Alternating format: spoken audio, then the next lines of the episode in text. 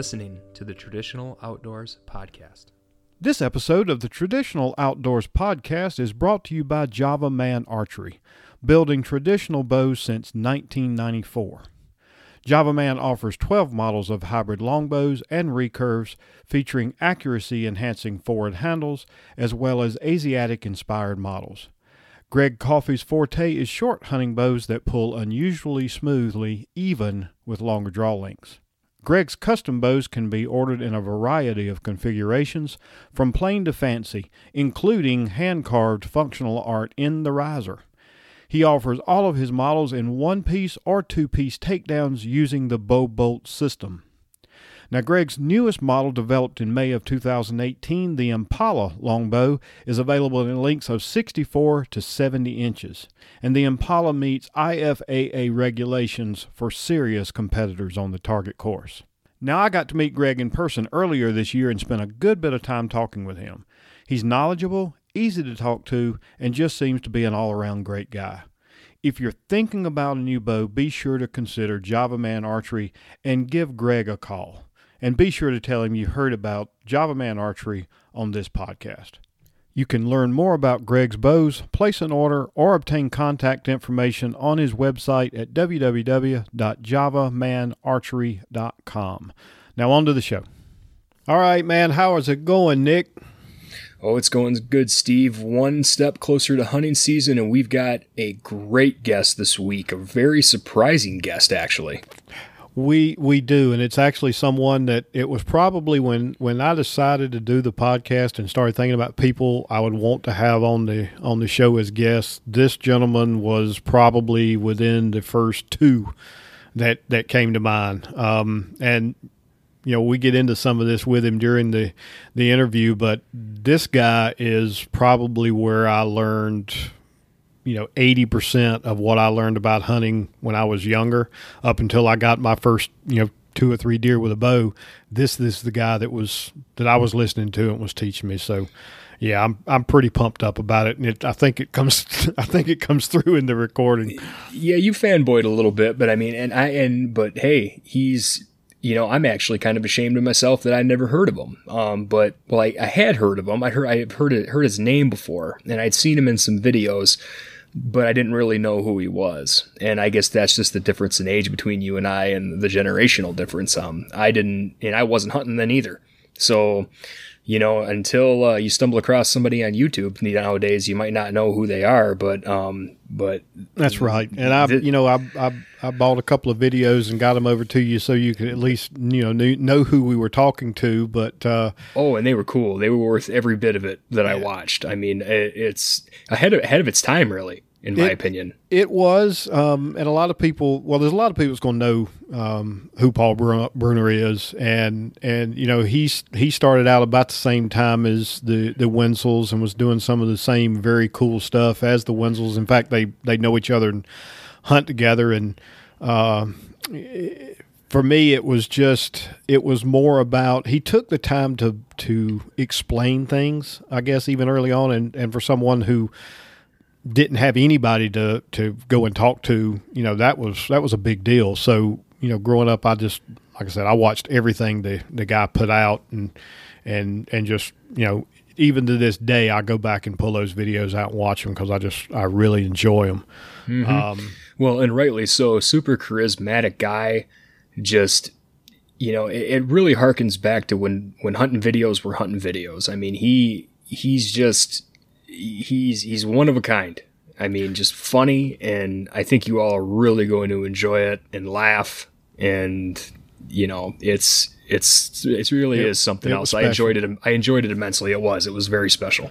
And that said, I do um, because, and and this is really one of my little quirks here, but because I'm such a perfectionist, I I feel like I do have to um, just kind of preface this with um, Paul is um, in his mid 70s.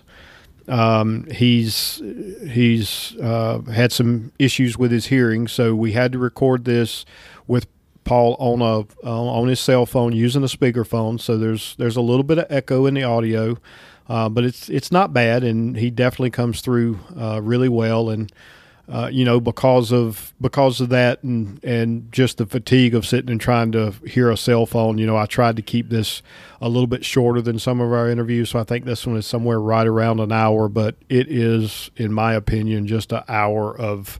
It's a gem of an hour. I'll just leave it at that. It was really a lot of fun. Mm-hmm. Agreed. So, should we get into it? I say we let people let people hear and and decide for themselves. So let's just go ahead and jump right in. Folks, here he is, Mr. Paul Brunner. Well, I tell you what, I'm uh, I'm about as excited as as I could be. Um, in fact, my my daughter has been giving me a, a hard time all week. I guess the the teenage phrase now for for what I've been doing is called fanboy, um, because our our guest tonight is is something kind of special for me. I uh, I reached out to this gentleman a few years back, actually, by email. I, I kind of tracked him down through uh, the Trad Gang forum, and we've traded a few emails back and forth over the years. I've never actually met him, but uh, as I've said on the on the show a couple of times, nobody in my family really hunted, and I was just kind of drawn to it from an early age. So I had to get out there and kick and scratch and and try to learn things on my own. And the gentleman joining this us this evening is probably uh, responsible for me learning more during those first five six years than than pretty much anybody else. So it's kind of a big deal to me, and I'm just going to go ahead and say uh, hello and welcome to the show, Mr. Paul Brunner, uh, otherwise known as Too Short. He keeps telling me. glad to be here. Well, we are we are sure glad to have you. So, um, uh, like I said, I kind of I kind of got to know you through the the the early days of of hunting videos back in the the late 80s and early 90s and and and bought your uh your your book the the tree stand hunting and that again I I read that thing till about wore the pages out but uh I guess Paul if you don't mind let's just jump in here and and why don't you tell us you know, kind of how and when you got started with traditional bow hunting way back in the day. Yeah. Um, when I was 14, my mom shot a whitetail buck with a Bear recurve bow. And that just, that was it. That's all I could think about. Um, I still have a box of Bear arrows with the broadheads and an extra bowstring and the price on it was nine ninety five. So that was uh, wow. let's see, a long time ago. I'm seventy five now. So I uh, just I I just badgered my mom and dad because my mom was the one who shot a buck, but my dad was also hunting with a bow, and they got me my first bow the Christmas that I was 14, and that's what I've been doing ever since. I've done some gun hunting, and uh, I gave that up. I think the last time I shot anything with a rifle other than coyotes and prairie dogs would have been 1974.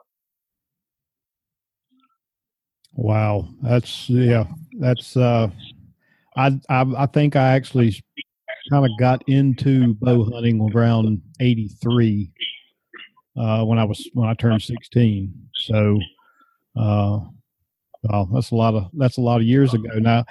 Eh, Paul, how did that how did that kind of lead into you know the the uh, the hunting videos and and the books and so forth? What I guess what kind of led you you know in that path? Well, uh, you know, I I saw some early hunting videos, and frankly, I was pretty disgusted because it was just blood arrows passing through, run it back again, slow it down. Uh, there were some terrible shots made on the films, but everybody said, oh, that was right through the lungs. And at the same time, a friend of mine who used to come to our ranch to photograph whitetails in the winter got a video camera. So one thing led to another. And we videoed just a few shots out in the woods. We'd catch a big buck on film and I'd be in a tree stand and shoot a buck and he'd film it. And, you know, one thing led to another. He wanted to do some hunting videos and I was hesitant, uh, but I went along with it when he and his uh, editing partner agreed that I would have total editing power and it wasn't going to be kill shots. I wanted the videos to be very, very informative as well as entertaining. And if I remember right, I think we made 14 hunting videos, well, about 10 or 11 hunting videos, and then some this is how you do it videos. And it's worked out really well because everything was done in good taste. And I've had an awful lot of people call me or email me and say, I really learned a lot from the videos. And that was my goal. And and it obviously worked because uh, like I said, that's that was really what drew me to the videos. It was and and I will, you know, as I've said before, I started out with a compound. Uh, it was a birthday gift from my dad. That's you know, kind of he he went and bought what somebody told him, and I didn't know any different at the time, but uh, I just remember watching the videos and and it was it was different in the way that you said. It wasn't like you were trying to sell sell something, and it wasn't about you were trying to glorify the kill. It was really about um, educating and the experience and that was kind of a big deal even for me back in those days it was it was more about the experience than anything else well, that's what we. That's why we did it. We strived for that, and I think we were successful. Now, Paul, how'd you go about filming those things in the early days? Did you uh, did you kind of just have like did you script them out with like a talking point of what you wanted to accomplish, or or did you kind of just kind of kind of get in front of the camera and go with it. I'm always curious about these things when people do hunting videos because I know how difficult they can be and and I work at um I work in film at work and and it's it's it's never as easy as it appears to be. well, we never had a written script, but my cameraman Ed Wolf was uh, a veterinarian and this was his big hobby. And he's a hunter, uh, not a bow hunter, but so we went out and he suggested setting up here. I said, no, we need to set up over there. And at some point he said, well, why don't you explain why you want to set up over there? And it led to a lot of experimenting. Um, in one of our videos, we took an army smoke grenade and put it in a tree stand that was 16 feet off the ground and filmed how far the scent stream went before it dropped down where a deer could smell it. And that proved for the first time to me that I could actually be on the downwind or upwind side of the trail and still get a shot without a, a buck blowing out. Huh. These are things that we did. We, you know, we just talked hunting and said, well, let's put that in. Let's, let's explain why we do this. Let's teach them how to hunt with scrapes or how to make mock scrapes. And that's they basically that's the way it all came together.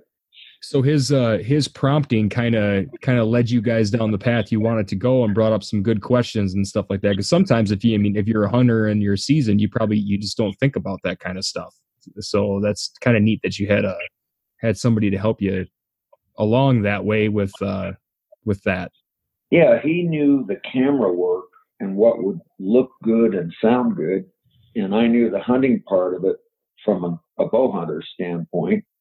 And we just blended the two together. We worked really well together.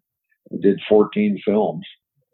And I'll be honest, Paul. Even even though I've I've watched a lot of these, uh, a lot of your videos over the years, I think I've, you know, a lot of those were were VHS, and VHS has a shelf life, and most of them are gone. I know the ones that I've been able to pick up that were actually produced DVDs, I still have. Um, and I do remember the I don't remember the video it was in, but I do remember the one with the the smoke grenade. Um, and that was also I think that may have been the same one where you were demonstrating the the tree stand failures. I can't remember. Yeah, neither can I. It's quite a long time ago, but probably was. Um, and I'd have to actually go back through and w- rewatch some of the films. But you know, that was meant to be a real whitetail teaching film. And I, I wished I could remember because I'm I'm sitting here trying. One of the favorites that I had um, was actually just a little 30 minute In fact, uh, I can tell you there wasn't a single hunting scene in the entire video. Um, and I'm pretty sure that was the one that had the, um, and I think it was something like hunting whitetail deer or how to hunt whitetail deer, something like that.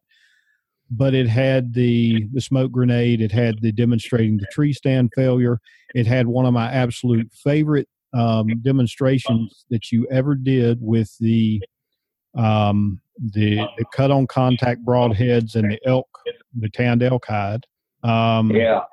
so and and some other things. So for for those that might not have seen that uh, video, do you remember that? Do you remember that demonstration that you did?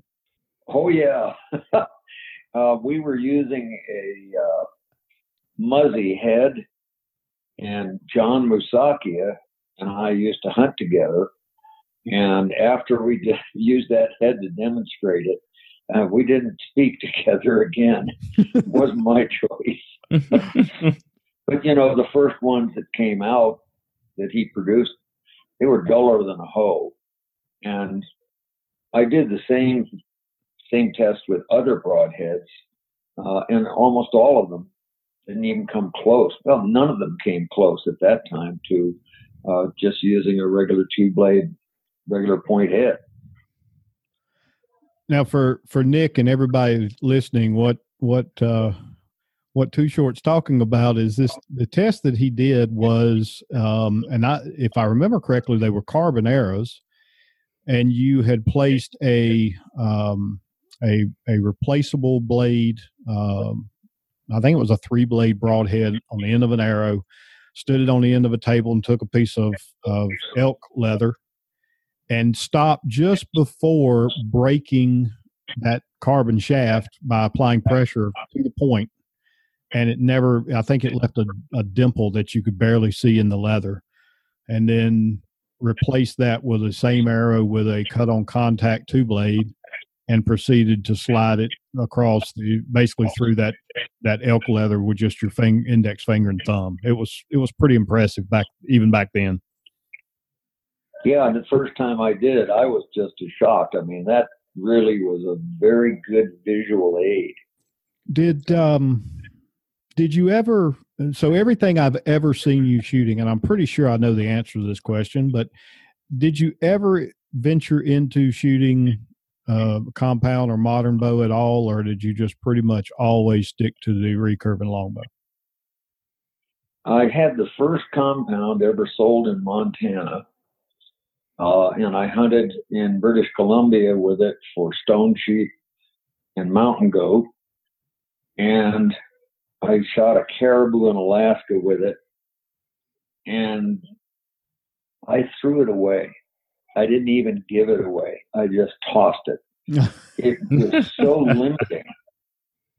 It, you know, it just well, Paul Schafer and I went on this uh, British Columbia sheep hunt, and I had two Jennings compounds, and both of them broke.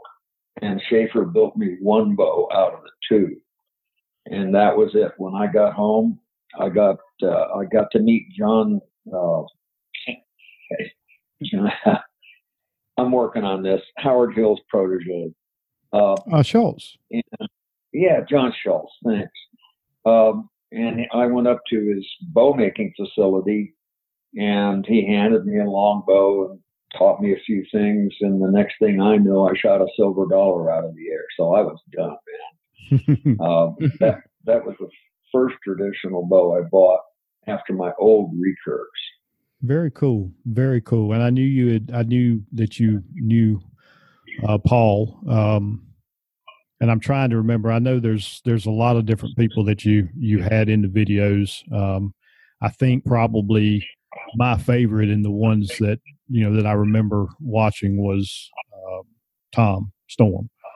Um in fact, I have his book as well. But uh the decoying thing for me never really I don't I don't know. I'm sure it it's it's definitely a a, a positive experience, but it's just not something I ever really had much of a desire to try was the the decoying. But I know that was something that that he was fanatical about. You know, it really works. Um, he and I have a small lease in Missouri, and we're both taking our decoys with us this year. Uh, I've had so many attacks and have deer just walk right up and they're not paying any attention to anything else. It's a really great way to do it. But, you know, in the beginning, nobody used buck decoy. They all used does, lying down, standing up. And uh, Too Tall, Tom Storm, is the guy who came up with the buck decoy. And I remember the first that the the video footage, and it was probably the very first video footage ever caught of a of a, a buck attacking a buck decoy, and it was it was pretty sensational. I mean, it, he wasn't playing. it was very sensational. Mean, he threw the buck up in the air, and I've had the same thing happen since. Uh, but you know, I had quit filming. I think about the time that uh, we sold Screaming Eagle, and I decided to just go hunting. You know, I always thought about using a decoy, but everybody always told me that in Michigan, if you use a decoy, just end up going home on the top of somebody's station wagon or in the back of a back, back of a Ranger, and not to stand anywhere behind it or anywhere near it. but yeah, uh, you do have to be a little careful. But I try really hard to hunt on somebody's private ground and has a ranch. You know, we have a cattle rancher for 30 years, so I could go on any neighbor's place and they would just say, "We won't let anybody in while you're hunting," and no. I didn't have to worry about that. Right. Gotcha. Most of the places I I have around here are all public. But uh, what, what were you going to say, Paul? Hello. Yeah, I'm here. Oh, I, I, I said I cut you off. What were you going to say? Oh, I'm all done. Go oh. for another. Sorry. All right. Um. Well, you just mentioned Screaming Eagle. Uh, how did that come about? You know, the stands, the scent control, the clothing, all that stuff. And I watched the Screaming Eagle video, and or one of them, and and it, it was entertaining. I really enjoyed it, and you know, thought you were great on camera. But I thought you you might want to talk about that a little bit. Well, I I used to use uh, the old lock-on limb stands, and I was hunting in the Ovando archery area, which is an area that's bow hunting only because it's very flat. It's a lot of cattle ranches, and so I had my lock-ons up, and the temperature got down to 30 below, and it would snow, and then it would just freeze to the platform and every time I tried to move to get a shot, you know, I'd, there'd be a creak or a pop. And so I have a really, really close friend who owned a real good welding shop. And I went to him and I drew a few lines and I said, This is what I want, but I want a platform that will fold up and that will let snow or rain or whatever go through it when it's down. And so we played around with it. We made the first stand, I think, out of plumbing pipe. Uh, I still have it somewhere. And we just kept improving and improving. And I don't know what happened, but you know, Gene Wensel came up to the ranch to hunt with me, Gene and Barry both, and uh, I had one of the working models. And Gene looked at it and he says, "That's not going to work. The seat's too high." And I put him in one, and he came back at the end of the day and he said, "I want some of those stands." so that's what started it. uh, and he said, "Don't lower the seat; it's perfect." So it's just stuff like that. And once we were building the stands and selling them, I thought, you know, there's so many things that I wish I could have for bow hunting that nobody has. And so one of the examples um, there's a company in New Zealand that was making phenomenal wool clothing and they had it in camouflage pattern. So I went to them and said, Can you make it in any camouflage pattern? Sure. And uh, it's called Swanee. The company is Swanndri. And their wool is the tightest woven wool you can buy. They weave it, they steam it, and shrink dry it. And then they build the garments. And I did some testing with another brand of wool that uh, was selling quite well. And what I did was I hung a piece of the wool from one company over a fan and then hung a feather in front of it on a piece of dental floss. And I'm not going to mention the other company's name, but um, had a little royalty in it if that helps. And the feather just went straight out. So then I put the Swanee material on there, and the feather never even moved. So I had a perfect wind resistant, keep you warm wool clothing, wouldn't make any noise when you moved in it. And then all of a sudden I started thinking, yeah, these other, boy, I could use one of these. I could use one of those. Um, and then I started thinking about writing a tree stand hunting book, which I did. And then I wrote a game cookbook and just kept going. And I must admit, the the only one of yours that I have read is um, the tree stand hunting book. I haven't read the others, so I'll have to start scrounging eBay to see if I can see if I can come up with the others. But and I believe that uh, uh, Swanndri Company is still in business. Last I looked, they are, but they don't like make camouflage anymore at all, and they've actually cut way down on functional New Zealand clothing for sheep farmers, and they're making a lot more sweaters and checkered shirts and stuff. And they at the at the very end of Screaming Eagle, they wouldn't make any more camo and send the wool over. So, or make the garment there and send it over. So that's basically why it's not available anymore. But now the uh, and I didn't know this until you and I were talking a couple of weeks ago that um, Screaming Eagle is actually still in business and you can still buy those stands. Now, I just have to ask you, have the stands changed at all since since you were making them or are they still pretty much exactly like they were back in the day? They're exactly like they were. I mean, it's pretty hard to beat something that was that good. Uh, you may have seen the ads we had in the magazine where we had a Volkswagen hanging off the stand. I do, and I actually I owned one for a while, and somebody decided to they liked it too much, and I lost it. But, uh, and the you know the the funny thing is, you mentioned the lock-ons. You know they've been out of business a long time, and I still actually now my preference is to buy the Spirit, the the yeah the lock-on Spirit, which is the uh, it's the all aluminum. It doesn't have the plastic, so it it won't creak like that. But uh, I grew up maybe uh, I don't know, 30 minute drive from from where those stands were were made. And then somebody bought them and they were going to start making them again out of Ohio or something. And that just, for whatever reason, never happened. Um, I heard it was because of liability insurance, but I don't, I don't know. Yeah, that's an issue.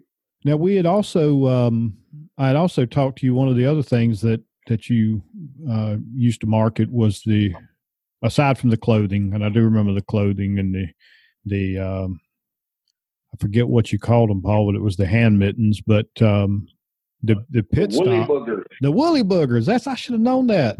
Name- Woolly buggers. Yeah. Isn't that a fly? a, a, a famous fly fishing fly? well, you know, the Australians call sheep woolly boogers. And I I came up with this idea because my hands just froze in this 20, 30 below zero weather. And then I got this crazy idea after I sewed a few pairs by hand. Let's go talk to a patent attorney in Spokane, Washington. Well, I went over there, and really nice guy, but he said, You can't patent something like this. So I showed him that the glove was wider or the mitt was wider at the bottom and narrower at the top so that it kept the heat in. And you had to use unshorn sheep hide. Next thing I know, he calls and says, We got a patent. Wow.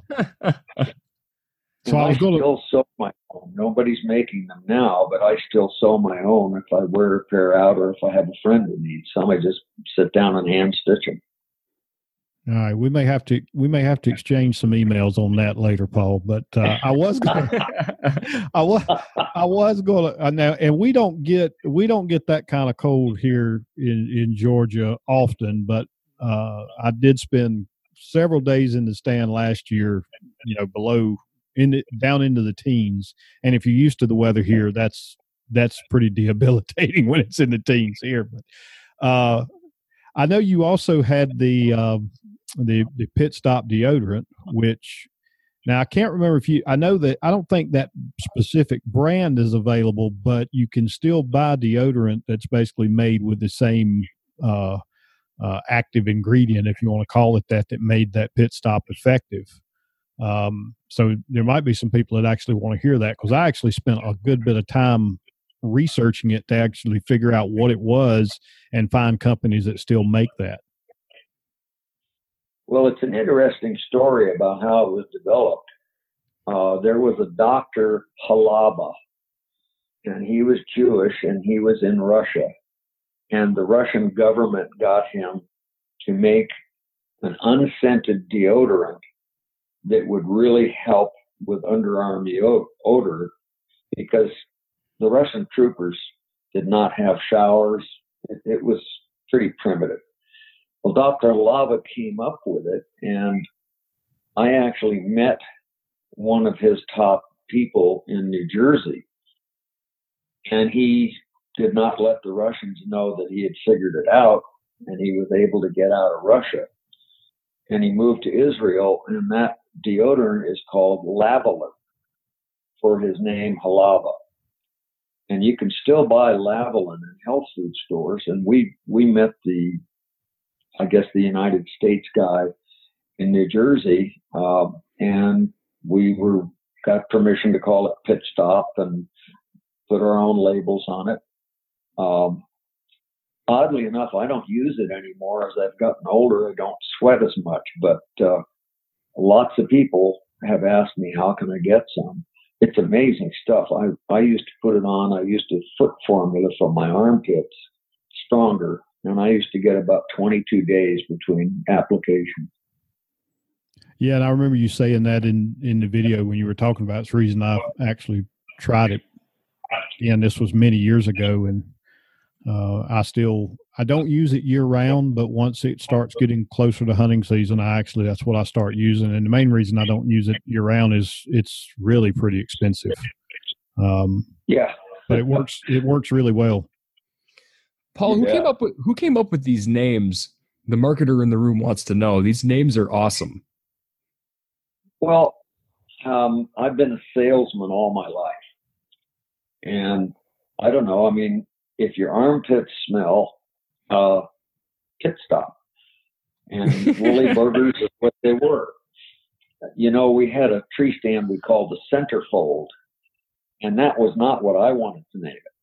I wanted to call it the crotch grabber, but my my people would let me do it.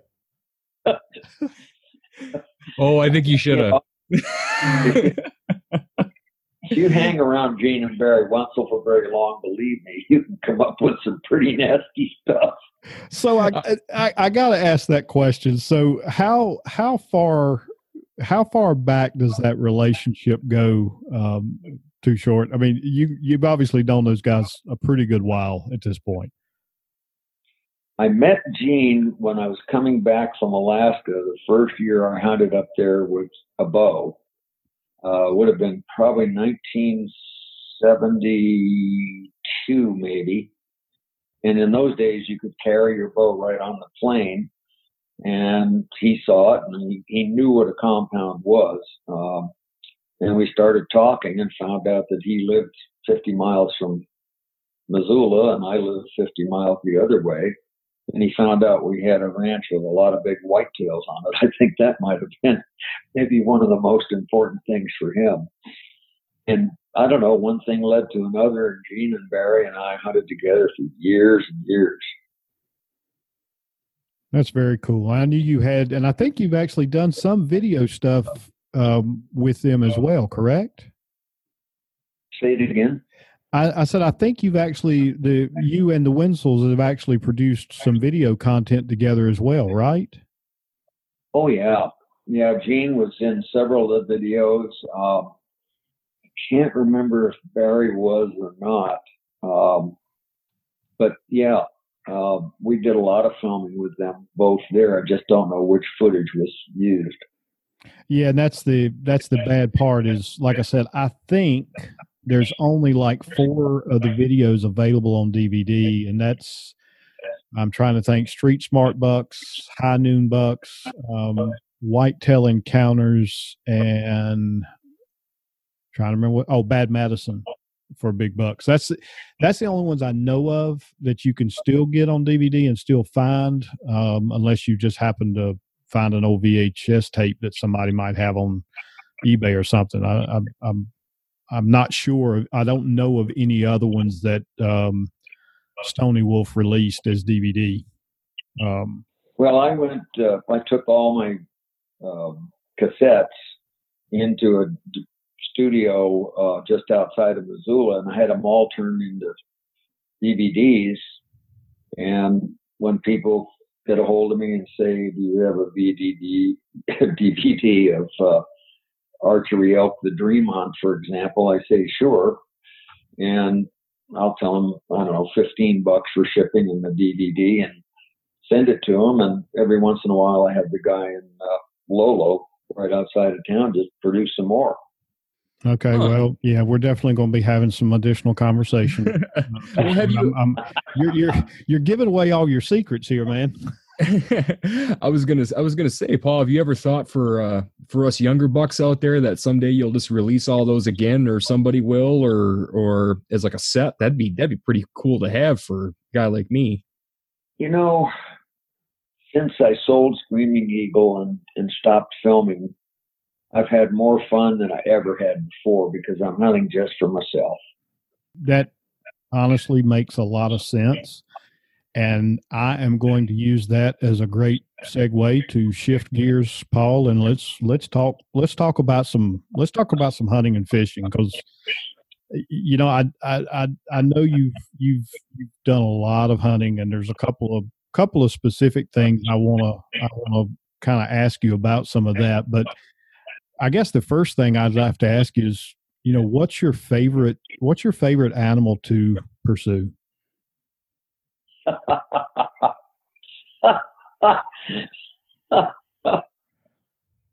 I'm sorry. That's okay. Well, in September it's elk. in October and November it's whitetails. if I'm sheep hunting, it's sheep. Uh, I mean, I just love them all, but I think a huge bull elk screaming his brains out just makes me come unglued. It's just amazing. Last fall, I was set up in an ambush situation behind two small junipers. And being short is good because I could hide behind them. and I had a bunch of elk coming past me to go down into some alfalfa fields. And they were 15 yards on a trail. I set it up beautifully. And then here came a hog over the hill. All I could see was horn tips, and he was screaming. And a whole bunch of cows, and he was pushing them. And one of them decided not to go down the trail, it decided to walk over the top of me. And I was real nervous because the bull followed her.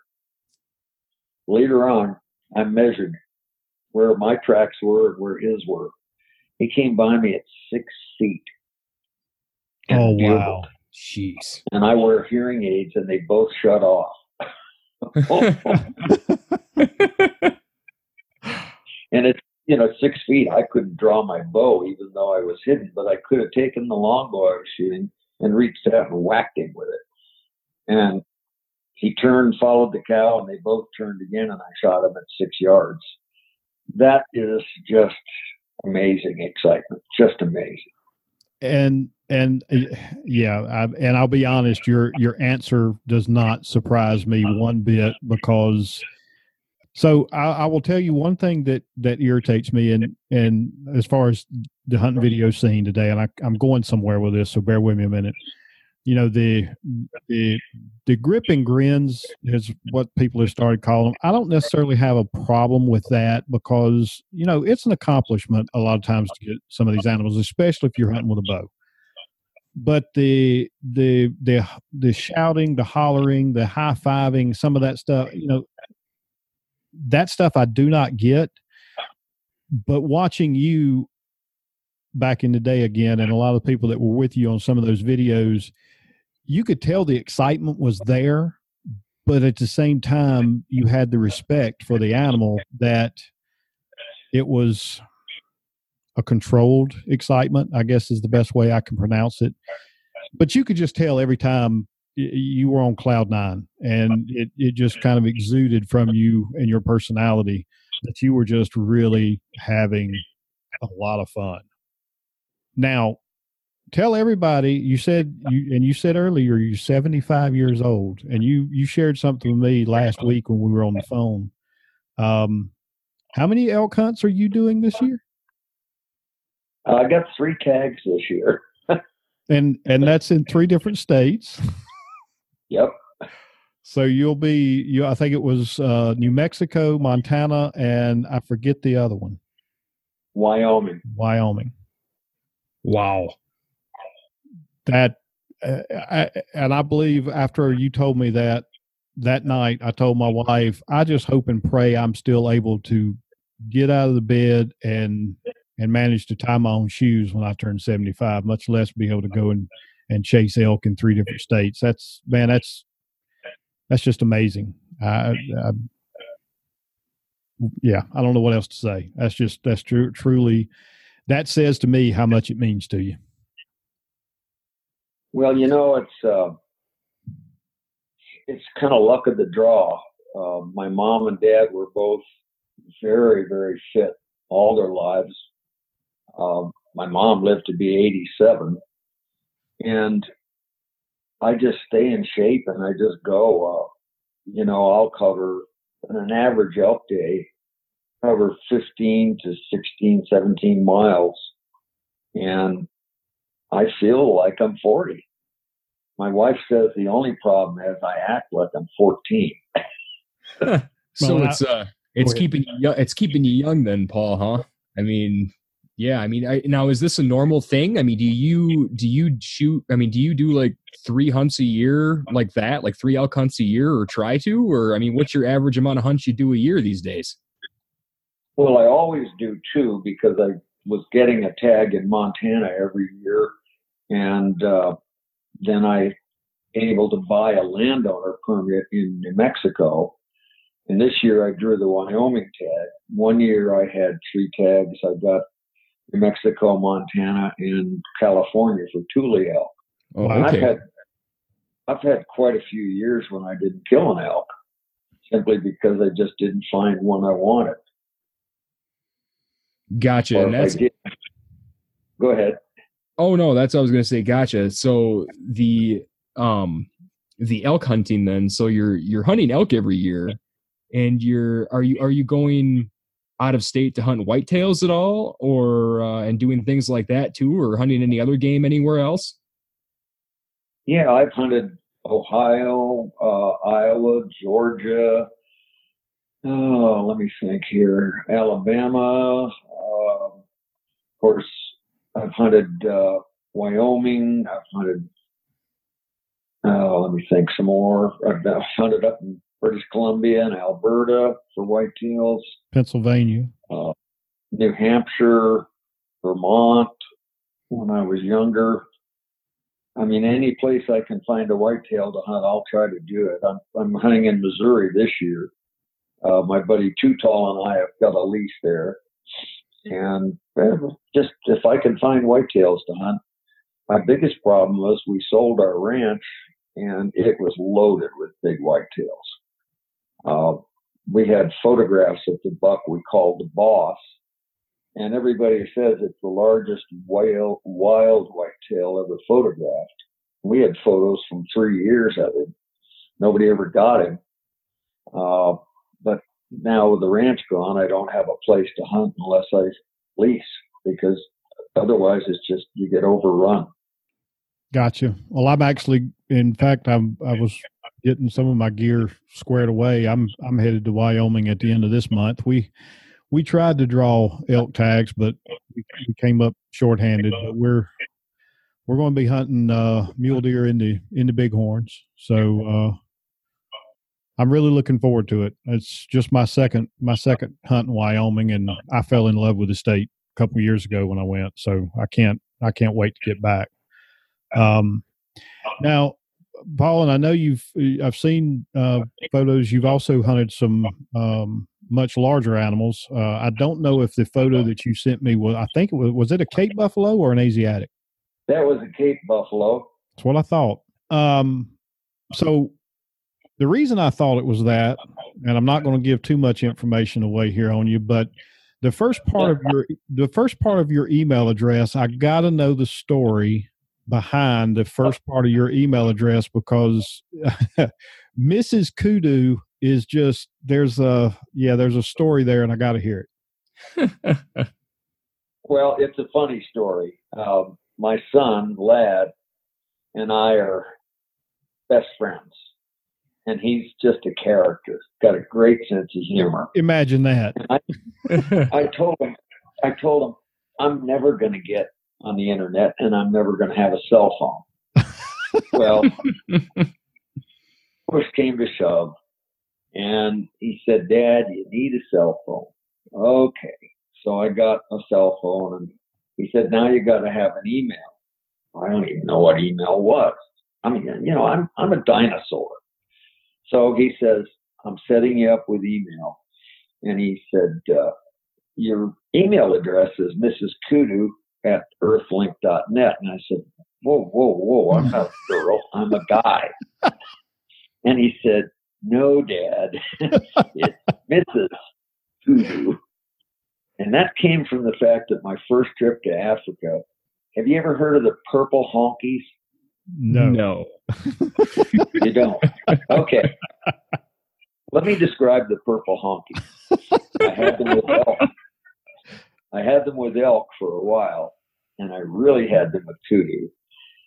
What happens is you see the animal, and you know you have to pick a spot, and you know you have to do everything right. And then one eye goes west and the other one goes east, and tears run down your face. You drool, it's not run out your nose, and you shoot six feet over its back. oh man! I missed eleven bull kudu in three weeks. Oh no! oh no! oh, my knees would knock. I mean, I'd shake. I couldn't even talk. so finally, I killed my first bull elk by by just clenching my muscles and forcing, and then I finally got my first bull kudu, and then it's fine. Wow. Yeah, that was yeah, that that's pretty special. so where did the purple honkies come from? you know, I think I invented the term just trying to describe what I could Right. oh, that is man. priceless. So now, now, Paul, uh, God, I've got so many things. I just got so many things I want to ask you, to talk to you about, but uh, I, I got to get a little entry here for Nick because Nick is a recently, I don't know, it's not the word converted is not the, he, he's a, a recent transfer into the world of fly fishing. Um, I got him, I actually through this podcast, Nick's, Nick is hooked.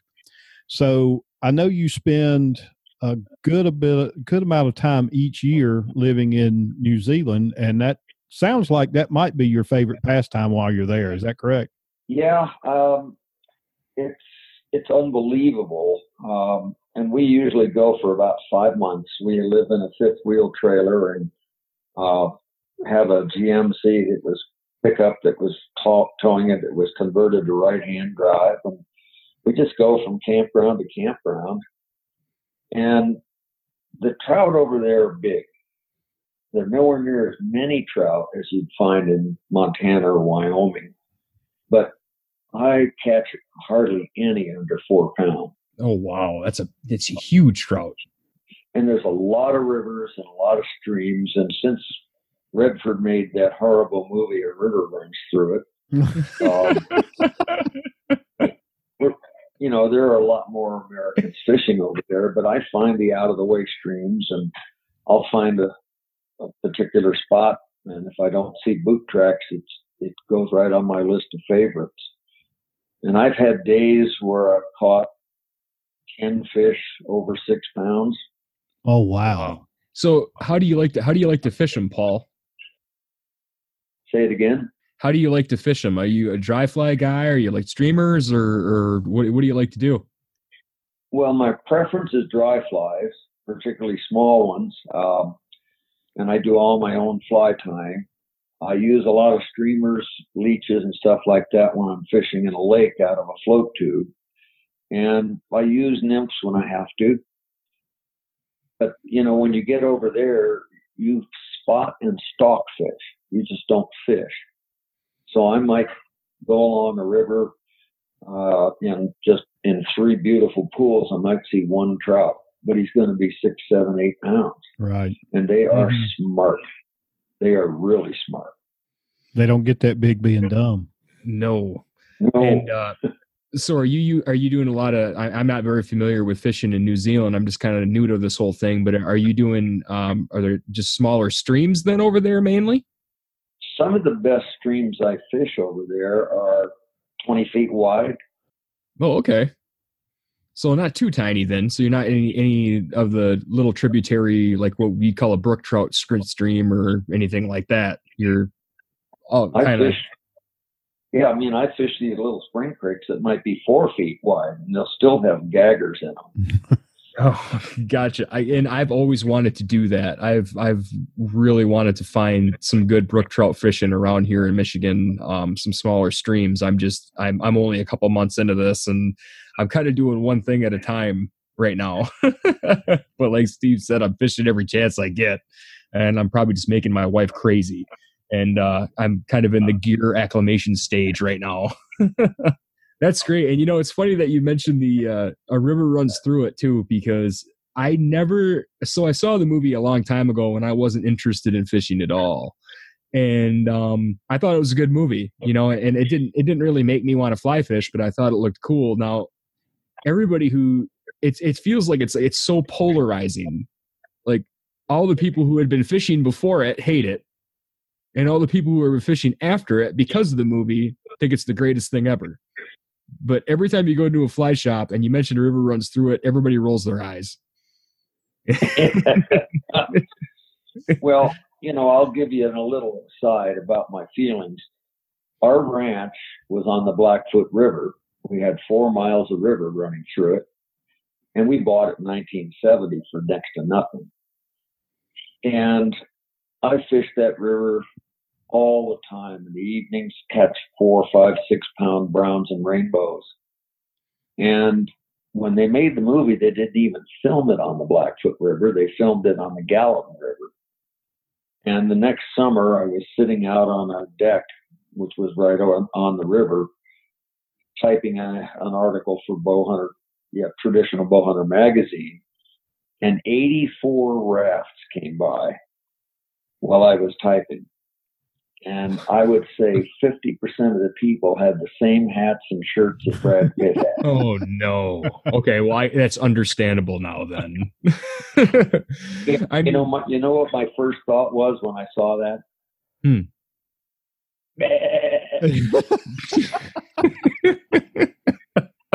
Nation of sheep. and that's really that's probably the prime reason we sold the ranch because we had nothing but people problems, trespassing. Uh, just you know, it changed our lives, and New Zealand made up for it. Well, and it's almost the opposite of what we've experienced with archery in the United States. Um, I mean, even just with the Michigan Longbow Association, we noticed there was quite a spike after like the Hunger Games came out and and some of the other movies like that Disney movie Brave and and even the newer Robin Hood and things like that. Like, you know, kids were starting to want to shoot the bow again. And we were all really, really excited about it. But it's like fly fishing it's the river runs through it and it's the exact opposite like everybody just loathes it so I, it's kind of an interesting deal um I, I did want to ask you about tbm paul i know you've published a few articles in there and it's funny the first time steve had told me that we were gonna we were we got a chance to interview you um i i google searched your name and uh it uh it brought up a bunch of forum posts that says, "Where's Paul? Where's Paul Brunner? What's he up to these days? Where'd he go?" and uh, and everybody you wouldn't believe the stuff that was on there there was just all this stuff about you know people guessing what you were doing and things of that nature and uh, they said aside from a tbm article you know now and again that you were just kind of enjoying yourself hunting um, and you mentioned that was one of the reasons why you you kind of pulled back from it and um, I don't know if you wanted to speak to that a little bit more. Are you still writing for TBM every now and then, or are you just still uh, kind of just enjoying doing your thing? Yeah, you know, I wrote an article, I don't know, 10 or 12 months ago for TBS and, uh, or TBM. And if I come up with another one that I think would help people, sure. Um, you know, I'd like to write an article about big boned, heavy animals and arrow weight and so on. But I'm not into physics. I just know that if you take a golf ball and a ping pong ball, which are the same size, and throw them into a snowdrift, I know which one's going in further. right. So that's great. Yeah, I took physics when I was, I don't know, 19. And after two weeks, the teacher told my dad I needed to do something else. Well, Paul, and I'll, I'll be honest, I you're I, and I've always loved your sense of humor. I think it's it's it's just uh, it's just part of your personality that that kind of made you uh, want to do some of the things that you've done. But so Nick probably doesn't know this. Uh, Nick, do you know what uh, do you know what Too Short's uh, screen ID is on Trad Gang? No. the the eighth dwarf. That's awesome. And when I saw that, in fact, I will be honest, when I first emailed you, and again, I don't even know how long ago that's been. It's been several years ago. That was actually what prompted me to, to email you. As I saw that, and I just like, you know what, this guy is as genuine as I always thought he was, and I've just got to shoot him an email. We traded emails uh, quite a few times. That was, and I'm trying to. Your son was doing something at the time. Uh, I want to say it was music related, Paul, but that's it's been so long ago now. I don't quite remember. Well, my son actually made a career out of the army, but he left the army for three years to help me with Screaming Eagle. Um, and then he went back in the army. He retired as a master sergeant three years ago, and his wife retired as a captain in November. And that's wow, when I found out about rank. Because I said to him, Well, now your wife's a captain, you have to obey her. And he said, No, Master Sergeant listens to a captain.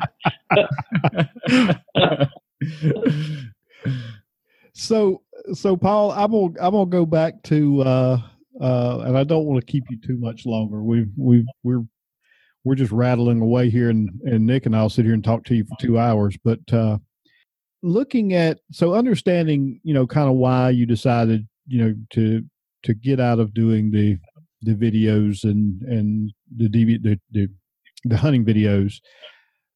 You know, if if you were going to go back let's just say you decided today I want to go and make a, another hunting video.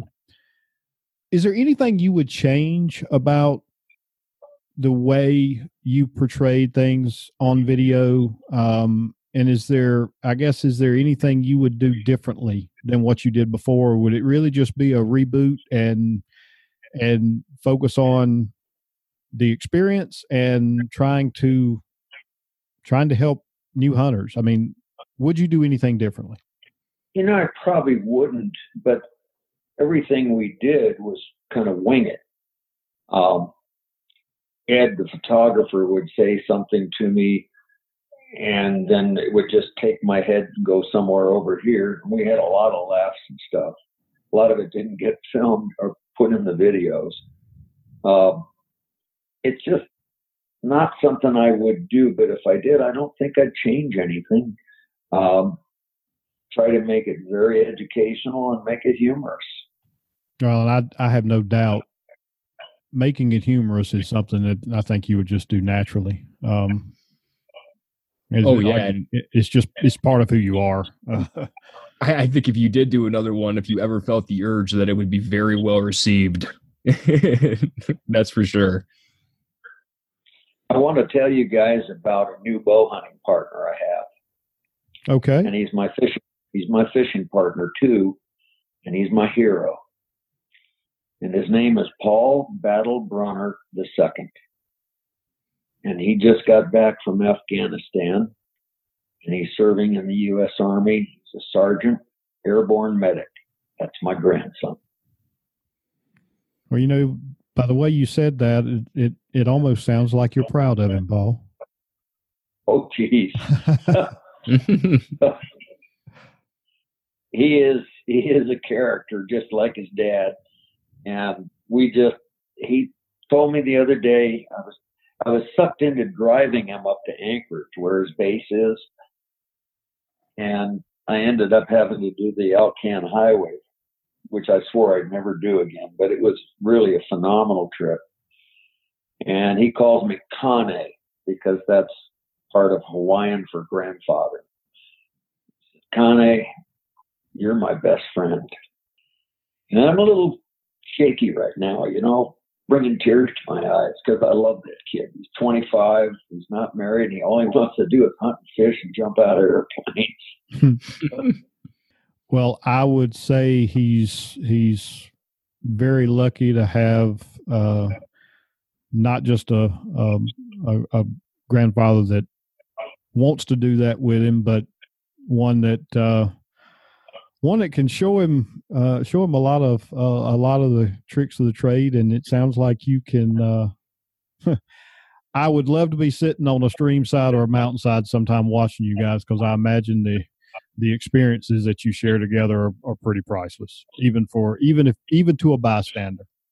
Well, it's you're right. It's it's amazing, and he's he wants to learn so much. I mean, he's a beautiful fly caster, and we have a lot of fun, and it's always you know joking and I'm better than you are, and you're better than blah blah, and so on. but we're pals, and that's really neat. That's awesome. Very awesome. Well, well, Paul, I tell you what, I I do think we've we've managed to keep you tied up for over an hour now, and I want to be respectful of your time.